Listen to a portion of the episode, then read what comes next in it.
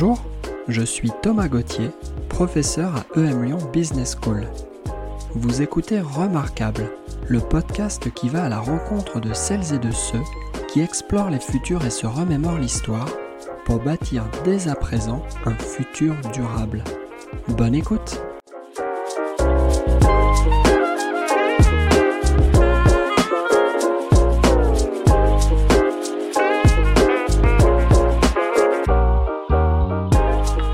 Gaya Herrington is Vice President of ESG Research at Schneider Electric and she also serves as advisor to the Club of Rome. Previously, she worked as a director at KPMG and economic policy advisor and international financial regulator at the Dutch Central Bank. Gaya's research was first published in 2020. It went viral after it revealed empirical data tracked closely with the predictions of the World 3 model, which was introduced in the 1972 bestseller The Limits to Growth. Earlier this year, she published her first book, Five Insights for Avoiding Global Collapse, which contains an exclusive research update based on 2022 data.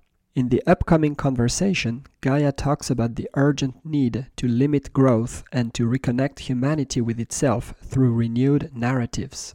Hi, Gaya, welcome. Thank you. Good to be here. So, here you are, you're looking at the oracle, and to the questions that you will ask her about the future, you know that she will answer right every time. What is the very first question you would please like to ask her? Yeah. Um, so before I answer that, maybe I should start with uh, why I would ask that question. So um, I believe that um, the way that we've been going, um, the business as usual, so to say, so our old economic system is is kind of losing its strength. Uh, you see this in, in surveys that people in general, especially in the mature economies, like uh, so including France, but uh, really all over the West, um, people are starting to lose faith in the current form of, of our economic system, our political systems. They want deep systemic changes, for example, to deal more with um, major uh, crises like the, the climate change uh, challenge, but also uh, social and economic inequalities, right?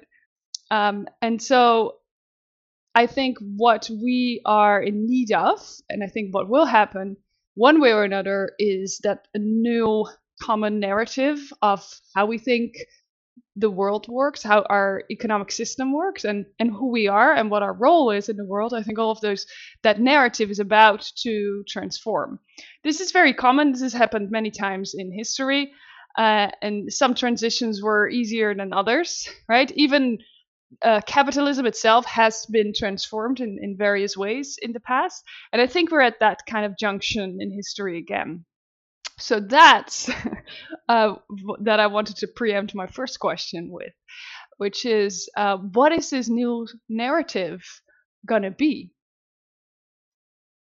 Because nobody knows yet. I think we are about to see that it's forming right now, um, but we're, we don't have it yet and people are longing for it at the same time coming up with a new shared narrative is easier said than done right? Um, so that's that would be my first question. What is this new narrative going to be? Since you're bringing up the the narrative question i i, I would uh, now like to jump into this uh, conversation and ask if you are already around you recognizing new narratives and also if as you are recognizing new narratives you see that they may be let's say setting things in motion in a deeper way than just um, offering perhaps new ways of doing business or new ways of doing politics. Are we talking about civilization level narratives here? We are. You know, uh, throughout history, it's always been the the financial system was always embedded. Most of history, I should say, embedded in society, and society. Uh, oh, sorry, embedded in the economy. Economy is embedded in society, and then society is embedded in our larger natural environment. And at the moment, it's been kind of turned upside down. So the financial streams we see daily, um, they're multiples of what is actually exchanged in goods in the real economy, right?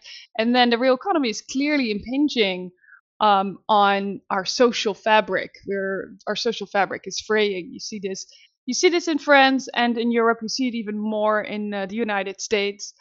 Um, it's starting to erode on our in our institutions, right? A, a democracy, um, and that's one of the reasons also why it's so hard to pass um, real cha- climate change combating laws. For example, the majority of the populations, at least from surveys, shows that they support more action, but it's it's not happening. It's because we're we're spiraling away from each other. So it's um, it's impinging on our social um, capital, so to say, our trust in one another, our ability to cooperate, and of course, um, right now the way that our economy is structured, because most we have this concept right now that's called externalities, right? So a lot of the pollution, including from greenhouse gases, but certainly not only greenhouse gases, right? But plastic pollution, uh, chemical pollution, um, all those things are they're making us less healthy. Uh, they're destroying nature, uh, and we depend on that. And it's very much a human need as well to for uh, uh for our just for our survival, of course, but really also for our connection with nature. Um, and so that's been eroded as well. Um, and that's why it's ultimately the economic system is uh, unsustainable. It's also why our political systems don't work anymore. So, yeah, it's very much down to the deepest level of how we want to organize ourselves in a in a society. Now we know that narratives are very very strong driving forces to get people to do things differently. If I remember correctly, the book um, Sapiens by Harari is all about this unique capability of human beings to tell stories and listen to stories and believe in stories. Now, if new narratives are to emerge, what can we say about the ways in which those narratives can essentially expand while not being turned down by existing narratives, there seems to be then the prospect for some sort of a struggle between narratives. How does one envision a safe pathway forward for a new narrative to, in a way, replace an older, not so sustainable narrative? Yeah, so there, there are many aspects to uh, answering that questions, right? So first of all, yes, you're right. So we've known this for many years now, and uh, Yuval Harari has done a great job in in really broadening the audience that understands this. There was. Uh, uh, not that long back, there was a general notion. There was always the question: Why are humans so successful? Because clearly we are. This is undeniable, right? If you look at our population, because um, we're not that impressive in many ways. And we were like, well, but we have a fairly large uh, brain to body ratio, so maybe it's that. Um, okay, but how then? Right? What do we do with that? And then for a while, the notion was, well, we have better tools. And then they were like, yeah, but animals actually use tools too. So that's um, it, it wasn't that believable that hypothesis. And then ultimately we found that it was our ability to cooperate and a key thing that enables cooperation is stories and and again yuval harari did a great job in showing that so i work at a multinational schneider electric a multinational is a story right it doesn't really exist but it clearly allows for enormously better collaboration between just random people. I, I work with a lot of people. Schneider Electric is, is from origin a French uh, company. Again, they're all over the world now. They have a large presence in the US, where I am based. But um, I work regularly with lots of people who are in Paris or Hong Kong. Why on earth would I ever even accept a meeting invite from, from a random person in Hong Kong. It's purely because they are also in Schneider Electric, and and all of a sudden we're both in that story, and we're like, of course we're going to work together. So um, it's an enormously potent tool. Stories right now, the current economic story uh, of of capitalism, I think it is very clearly losing uh, support, and that's the thing with stories. The you know if people stop believing because they don't really exist if people if not enough people believe in it anymore it just disappears. And now we're looking for a new one. Um, if you're look asking me what is a is a is a good pathway i go into that a little bit uh, in my book where i say the the safest way that i see is connecting around our needs because um, people are very fond of their stories and they're very reluctant to let it go. so as long as you start keep talking about you know uh, principles, I don't think you're going to find common ground. But we can always connect around our needs. Um, and then of course that that's that's that doesn't mean that then we're done because then the questions around how to fulfill those needs best are that those are going to be long discussions. But as long as you can meet around uh, and connect around your common needs we can start there. We can we can find ourselves there. And there are communication techniques. For example a nonviolent communication is one of those techniques where we always start by finding uh, identifying the needs underlying a lot of um, de- uh, debates and, and, and conflicts and tense situations, and then working from there.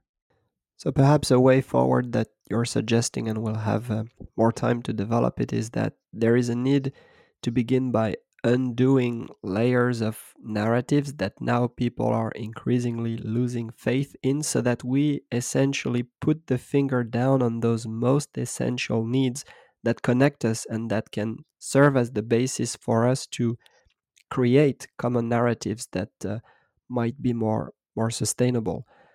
Absolutely. And you see if you were asking me what do you see happening? That's exactly also what we see happening now with uh, attempts at new stories right? So if we stay for now in the economic story um, so neoclassical um, economics, which is just clearly the dominant form of economics right now.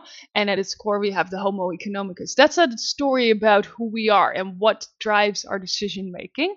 Um, it doesn't actually reflect that well how we behave.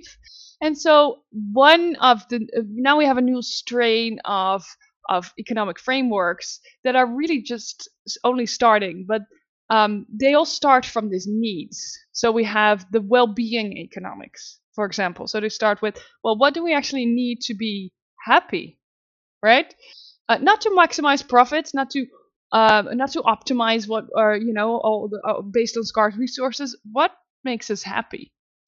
Um, the the donut economics is it also takes very much at the center our needs, right? So the donut economics is where um, the you have the donut. Everybody knows what a donut is. So you have the inner hole, right? And that's the boundary of our human needs, and we cannot fall below that because then our needs aren't met.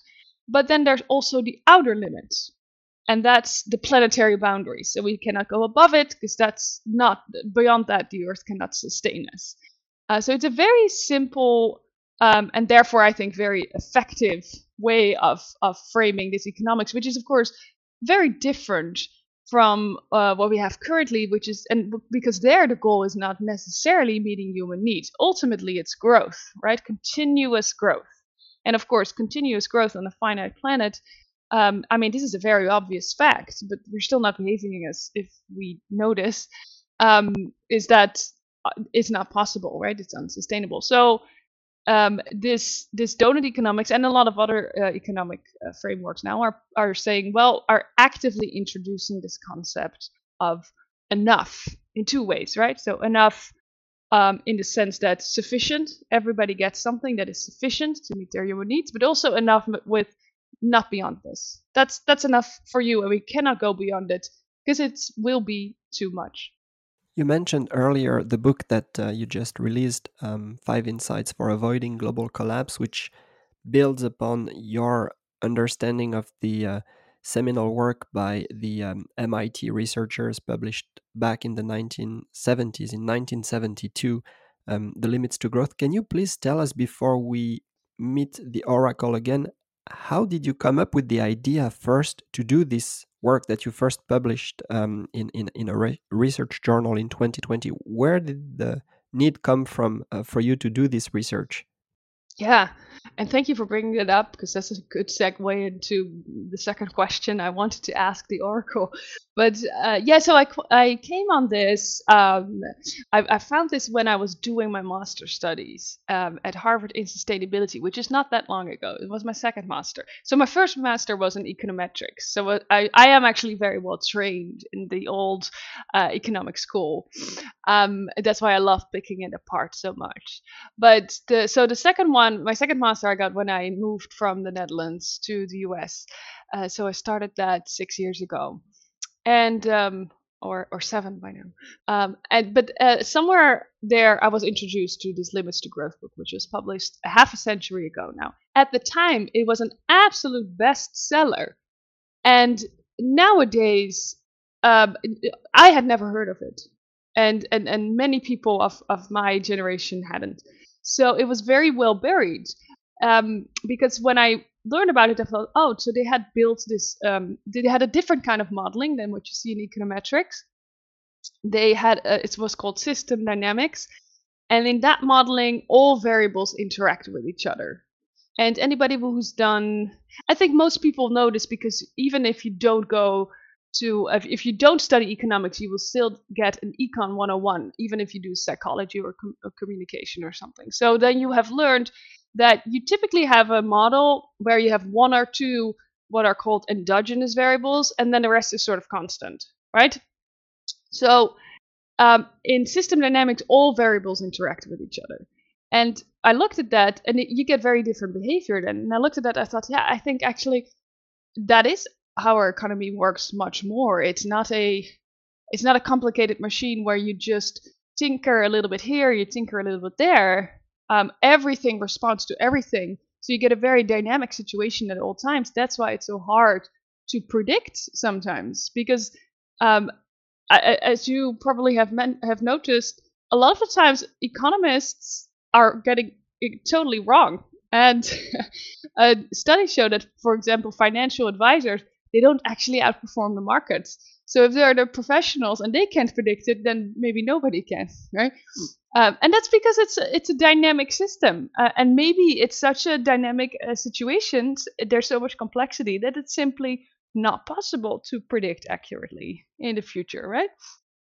So anyway, that's what they did. They they created scenarios with this first uh, dynamic systems model of the world, and they created scenarios. They didn't try to predict the future, but they did say, if we do this, based on these assumptions, these are the general dynamics that we will see.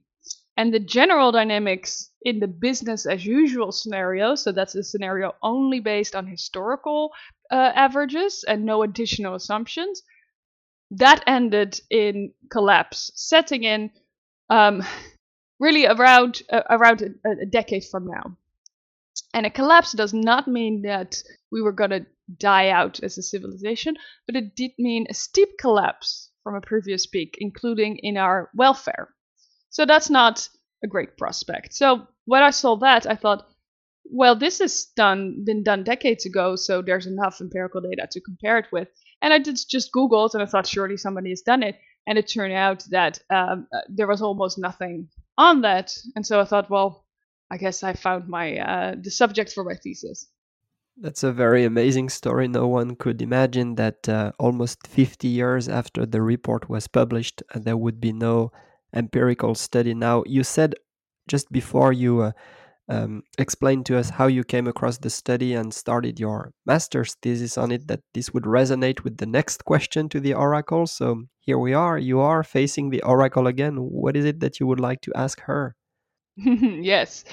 Yeah, so when I did my empirical data study, I did find that we were actually most closely aligned with the business as usual scenario now, which, as I just told you, ends in collapse. There, there were other scenarios, and uh, one of them, for example, was called stabilized world. So, in that, we maintain our current welfare levels. So there's no the collapse is avoided.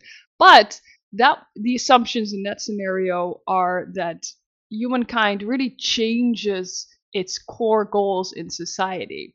So basically, what it does in the model, they consciously limit industrial output and then redirect resources from industrial output, which is basically you know the stuff that we have. Uh, they they diverted that towards um, uh, human services, which in the model are ed- uh, education and healthcare, and then also pollution abatement. So enormously increased efficiencies and and uh, pollution abatement. So again, to me, that is the scenario in which we change our society from pursuing growth, especially in stuff, right? Because that's how we measure it, GDP, um, towards where we say we're gonna focus way more on meeting human needs within planetary boundaries. You know, there it is again. So, my conclusion from my findings was that we need to fundamentally change the goal from growth to meeting human needs within planetary boundaries. And so, for that, we need a new narrative because if you start to think about it, everything, all our systems are primed towards pursuing growth, right? Our economic system, we measure, many governments still measure by GDP growth um, companies measure by profits, etc. There's nothing wrong in and of itself with profits or GDP, but having that as the sole ultimate at all cost goal is just not making us happier and it's not sustainable. So if we have that new narrative, um, and if that's what we need, and I just asked the Oracle, what is that new narrative going to be? And now she's told me. Um, my next question is, will we adopt it in time. Because the biggest as i told you the the scenario where where we align most closely towards still now is start it starts to happen around a decade. So the, what i took from that is that this upcoming decade what we do as humanity will determine our welfare levels for the rest of this century. We have a now or never time uh, opportunity in time now to consciously change our directory towards more of a stabilized world scenario. We are not most closely aligned with it now based on empirical data, but we're not that far yet where we cannot realign ourselves, but it will not happen by itself. So that's why we need a real new narrative for humankind. I think we are ready for it, but I'm not sure it will happen in time. And so then the third question would be um, what can I do to speed up that transition? Well, maybe to um, jump on the question two and question three you're asking to the oracle, it seems also listening to you that uh, there is little chance that a single state would um, be able to, let's say, enforce a new narrative, and, and this is probably not something desirable. I mean, when states have tried to uh, let's say, um, established dominant narratives in the past, it has not always been uh, the best um, outcome for for people. Um, I understand that companies also have a role to play. They are um, aiming for profits within the current game that they are asked to play. What sorts of coalitions could there be that would bring together these players we're talking states we're talking companies we're probably talking also civil society organizations are there designs for coalitions that are not available today that that you see coming? How, how can we imagine orchestrating ecosystems that could be strong enough in a way to to create those safe spaces for new narratives to emerge yeah, that's a good question, right? And that's exactly also why I asked the Oracle, what do I need to do to speed that up? Because it is not always clear what you need to do. When you work in systems, um, it, it's again, it's it's not just like approaching it and put it pushing a button here and then this is the result, right? So it, even if you know that something needs to happen, it's hard to uh, it's not easy to know where to start necessarily, where you have the most influence, and if there will be no unintended consequences, if what you're doing will actually have the result that you think it will have.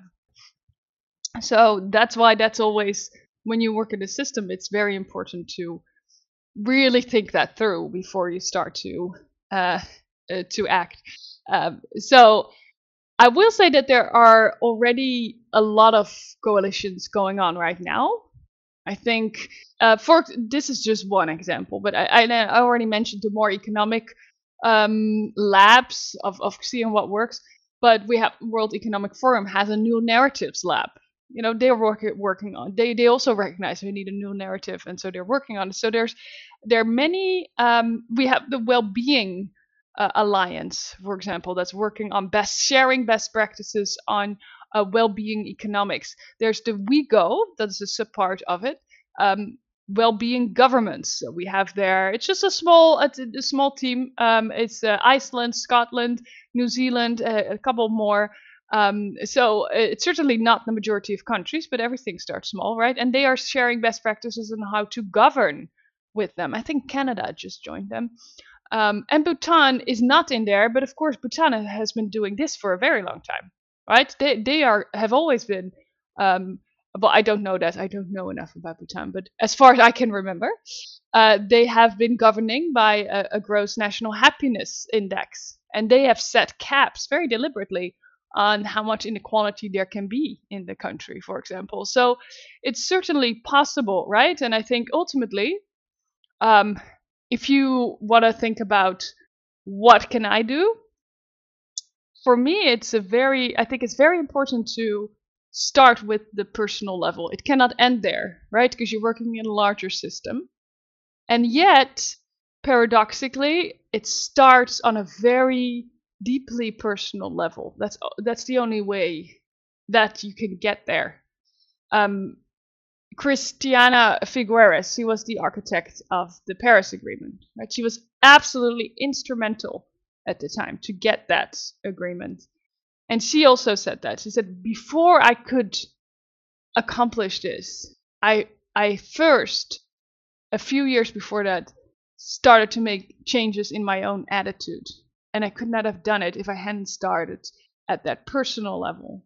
And then that's not where you again that you can't end there but in order for you to make change in the system paradoxically you first have to start on with yourself. So to turn yourself into a, a change agent you begin by changing yourself. You begin by opening yourself to a new perception of reality a new sense of urgency probably. That is going to be a very nice transition into the third and final um, chapter of this um, uh, interview, if you will. But before we get there, now that we've spent time with the Oracle, now that you've helped us ask questions regarding the future, I'd like to invite you to look in the rear view mirror.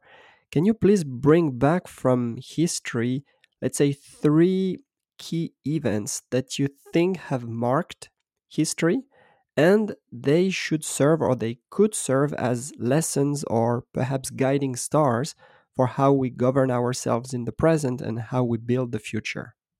Um, I think there are definitely some some very clear um, uh, keys in the in the in the past on how to move forward today, and I also go um, into that in my book. Um, for let me start maybe with um, historian and systems thinker Riane Eisler. So she actually looked back on on history, and she also looked at throughout history how humans have uh, what models they chose for social organization. So basically, how we live together, how we coexist, right? And she could actually discern two distinct models. And of course, in real life, there's always a blend of them. But there are two types on either side either side of the spectrum and one is the domination model and the, the other one is the partnership model and i think this is still very relevant for today and how we move forward given our global challenges and our inabilities to tackle them and then at the same time the twin social crisis of these enormous inequalities in the world so the domination model was marked by um, very strong hierarchies. So there was always the hierarchy of men over women, men over men, based on class, for example, religion over religion, and race over race. Um, so there were the differences between people were qualifying. So it means if you're if you're different, you're either superior or inferior. And um, these kind of these structures did maintain a certain kind of order but because there were so many inequalities, there was also a need for a lot of enforcement of them. So they had a high degree of, of violence to maintain the hierarchies. And their stories around that was, of course, um, the stories that would justify the inequalities. This has always been the case in history, and uh, I think Yuval Harari also mentions that. And you would have to, right? Um, I'm of uh, European ancestry, and so European aristocrats would always tell people uh, that they were chosen by God. So it's you imply with that that it's the natural order, and you would have to, otherwise people wouldn't accept these enormous differences in in wealth and opportunity, etc. So um, and and to some extent, I would say that's what capitalism does today, right? So we don't have any European aristocrats here in the US, but there is this notion of the market always being right.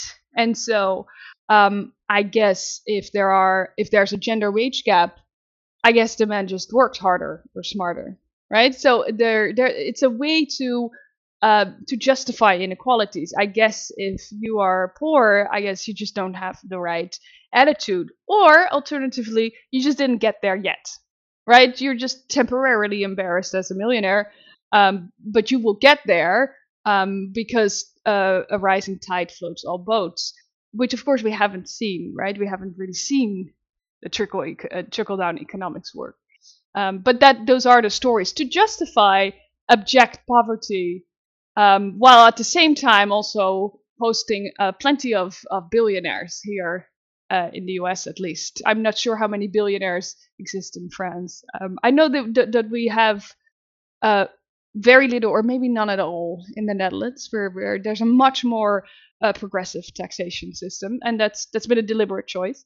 Um, but so you can really see how these ultimately these differences they are resulting from how things are structured, like our um, our, our, our, you know our policies and our tax structures and all these other things.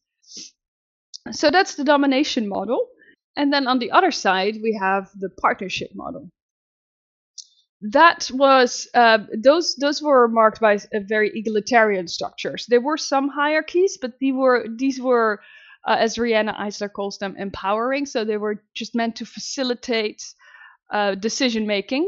Uh, for example, a, a, democratic process, right? You you choose certain representatives because it's just easier, because uh, you don't have to have town halls with millions of people. And um, and there was very little, uh, but other than that, there was, there was there was very there was a lot of tolerance for differences, and the differences weren't equated to um, to notions of inferiority. Um, there was not so much tolerance for aggression, but other than that, uh, fairly open. Um, those were sustainable communities. They were also more prevalent in history than uh, the domination models. So communities, it is actually a more natural form of operating. It is our default way of organizing. Um, so and and and and I think that's where the hope lies. We actually are uh, fairly intolerant towards inequalities. Uh, and that's why if we are close to each other, if we are if we if there's direct feedback, for example, so in small teams, you'll see that inequalities tend to not um, uh, expand that much because we don't have much tolerance for it. It only works if the people who benefit are very far removed from the people um, who, who are the losers in the system and and again there's a lot of violence of course in in just various varying degrees across the globe to enforce certain uh, inequalities so um, i think there is therein lies a, key insight for us.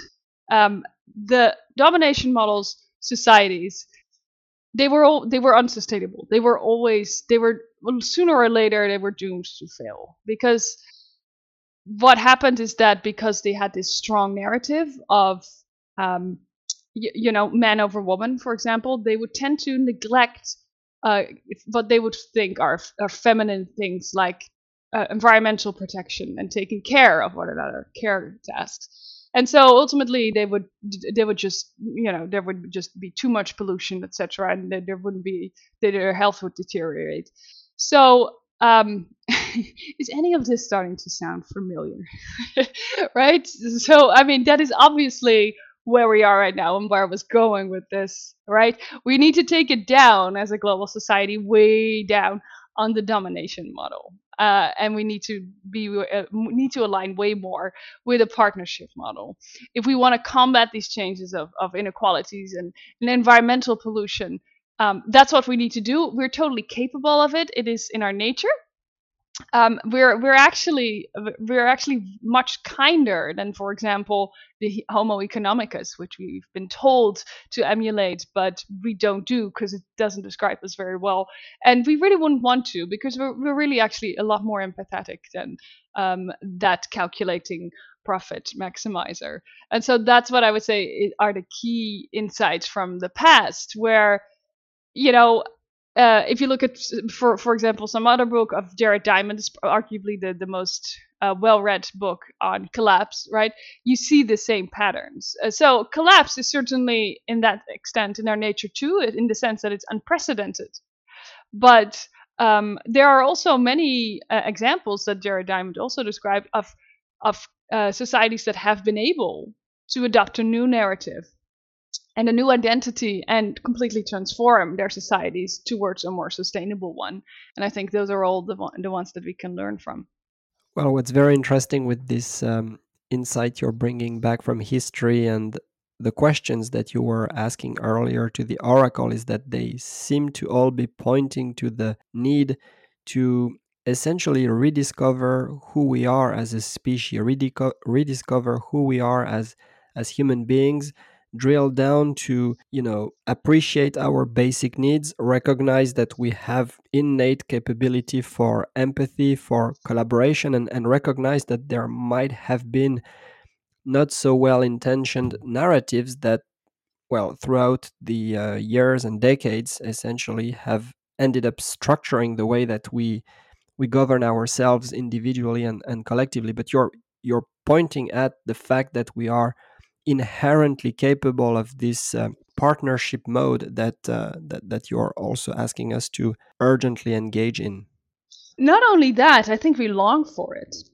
I really don't think it's just like, well, we need to come together, we can do it because it's in our nature, and then we, we avoid collapse. No, it will actually make us happier because once our physical needs are met, right, which in the West they, they, they are, um, so abject poverty in developed countries notwithstanding, right, uh, we have enough stuff there to have everybody's basic needs met.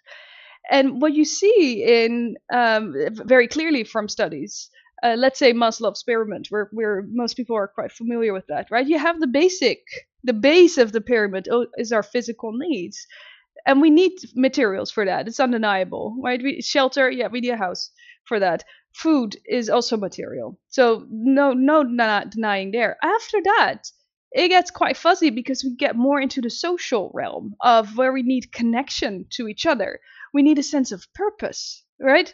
And that purpose actually is very much lacking. And I already went into the fact that we can't, it's harder to connect now with one another in developed economies because of inequalities. But a lot of people, and I know uh, plenty of people listening to this, they're, they're maybe in business, then and then you know that a large, uh, a good, uh, the majority of workers actually, and surveys are very clear on this, um, they don't feel like they're they're disengaged from work.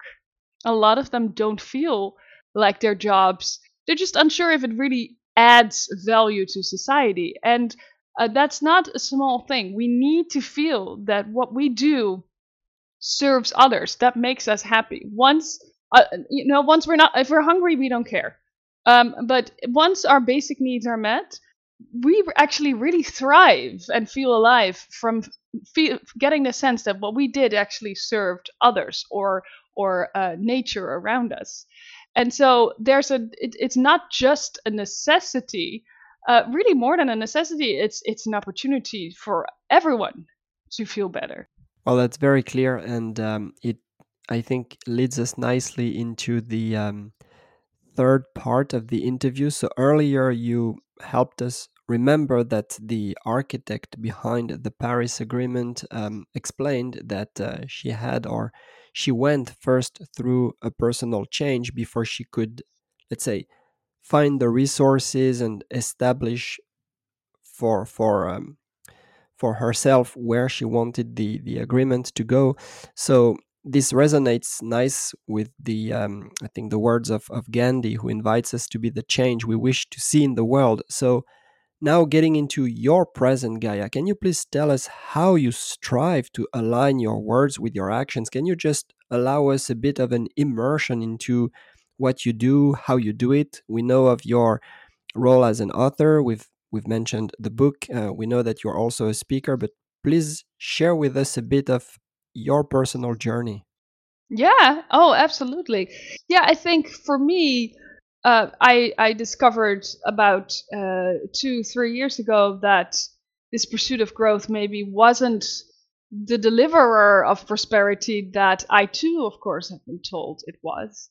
And then later on, I discovered, oh, it's actually the root cause of all the things that we see. Um, and that's a journey because there's no there's no doubt that we have all been uh, we, we've all grown up in this story uh, of of growth being uh, the the engine for prosperity for us. Um, and I was asked, I was giving um, a, a lecture at Cambridge University yesterday, and somebody asked, "Well, how are we without growth? What, what's going to happen to our pension funds? How are we going to make sure that the elderly are taken care of?" And um, and I really uh, and I answered with a lot of empathy. I'm like, "Yeah, I I've been there." Where you're like, "But but how how will I pay my rent? What what what if uh, you know all those things?" Um, and that's a journey where you have to go through where you're like, wait a minute, um, who is telling, who is benefiting from this story that we need growth in order to care for the elderly? Who is benefiting from the story that we need perpetual growth for me to be able to keep a roof over my head? And so I don't want to go in that too much because I really want to look at all the opportunities here. Um, and I, I really do, I don't think that shaming works, but I do think it's once in a while asking yourself who benefits from that story um, is enlightening. Because if it's not you, if it's not the majority, do we want to keep the story? That's a, I think that's a worthwhile question to ask. So um, I will point out that if you start to think about it, what you might find is that growth is in fact the only way that we can keep the majority improving and eradicate poverty if the ultra rich don't want to share anything. Because then we can keep just the growing of the pie, we can distribute that, right? And what they have already of the pie, they can keep. I would just give parts of the growth. If, if we decide that we've grown enough, this is it, the only way then to eradicate poverty and to make sure that the elderly are taken care of and that everybody has a roof over their head means that they will have to redistribute some of their wealth. So um, those are those are some things that uh, uh, that I think that I just want to give the listeners and and do with it what you will. Because again, I do think it's a personal journey. Um, but for example, since I realized that um, when Schneider Electric um, gave me a salary, uh, they hired me less than a year ago. And when they gave me uh, my salary offer, I have always been told as a woman to negotiate because there's a gender wage gap. So they said the least you could do, at least because you have the leverage as an educated, successful woman, you the least you could do as a woman is then negotiate up because you will you know you're already gonna get, get less. And that makes sense, right? And then I started to rethink that and I was like, yeah, or maybe men need to just stop asking for so much.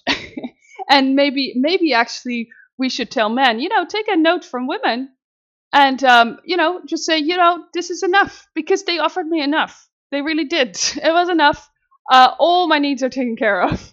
Um, and so I didn't negotiate up, but uh, I didn't ask for more money, I should say. But I asked for more holidays because um, I think, um, and that's actually also very clear from economic studies, that we're actually, if anything, we're working too much. there is absolutely no need to work this much, and we could um, have way more time for, for example, uh, care activities. um, if we didn't work so much. Because the reason some would argue this is, I mean, economists never agree on anything, right? But some economists argue that the only reason we're still working this much is to keep up GDP growth because you that it goes into GDP and, and GDP doesn't measure GDP is a, is more of a doesn't really measure economic performance. It, it's more of a busyness measurement, right?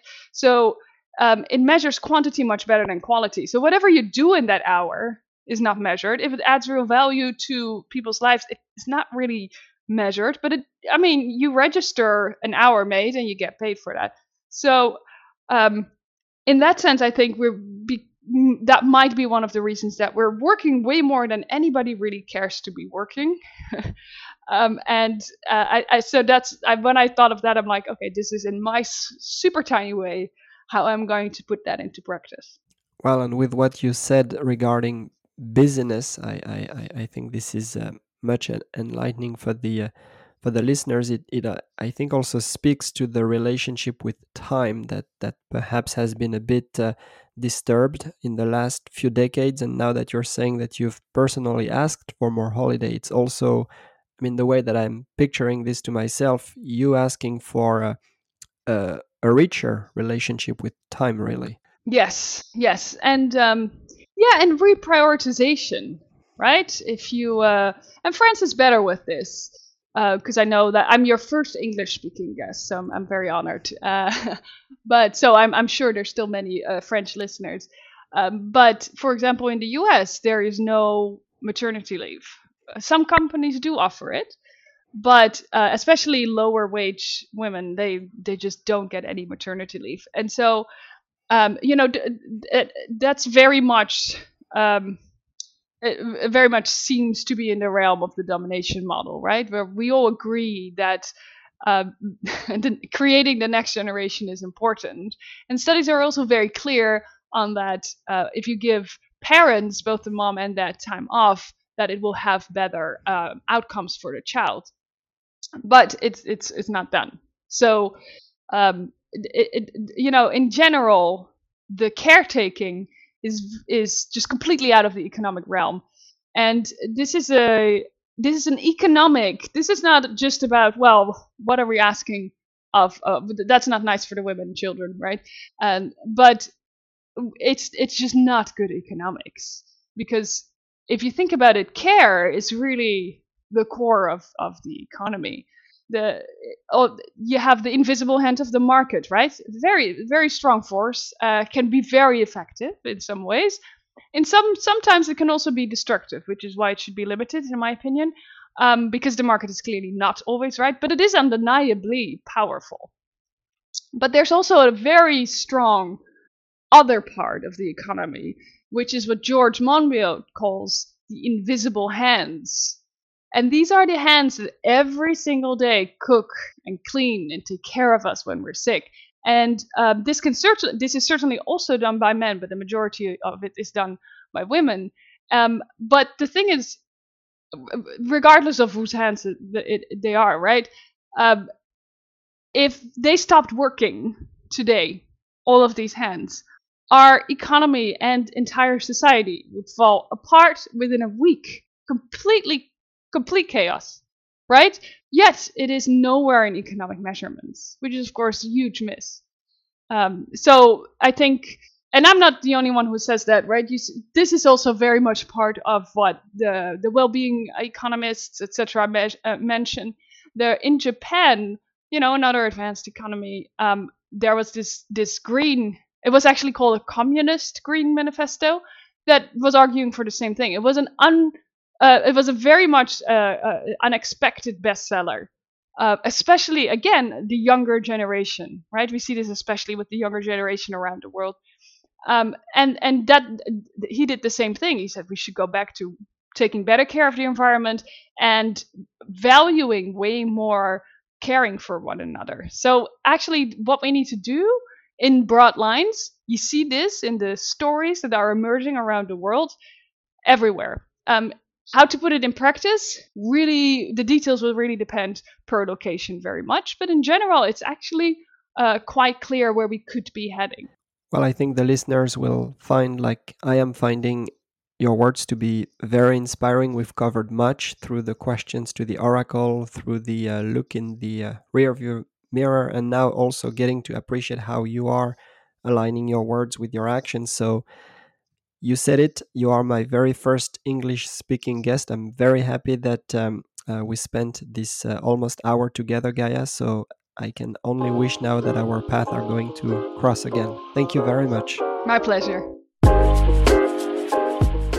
Merci beaucoup d'avoir écouté ce nouvel épisode de Remarquable. Pour ne rien rater des prochains épisodes, abonnez-vous sur votre plateforme favorite et n'hésitez pas à laisser une note et à parler du podcast autour de vous. À bientôt!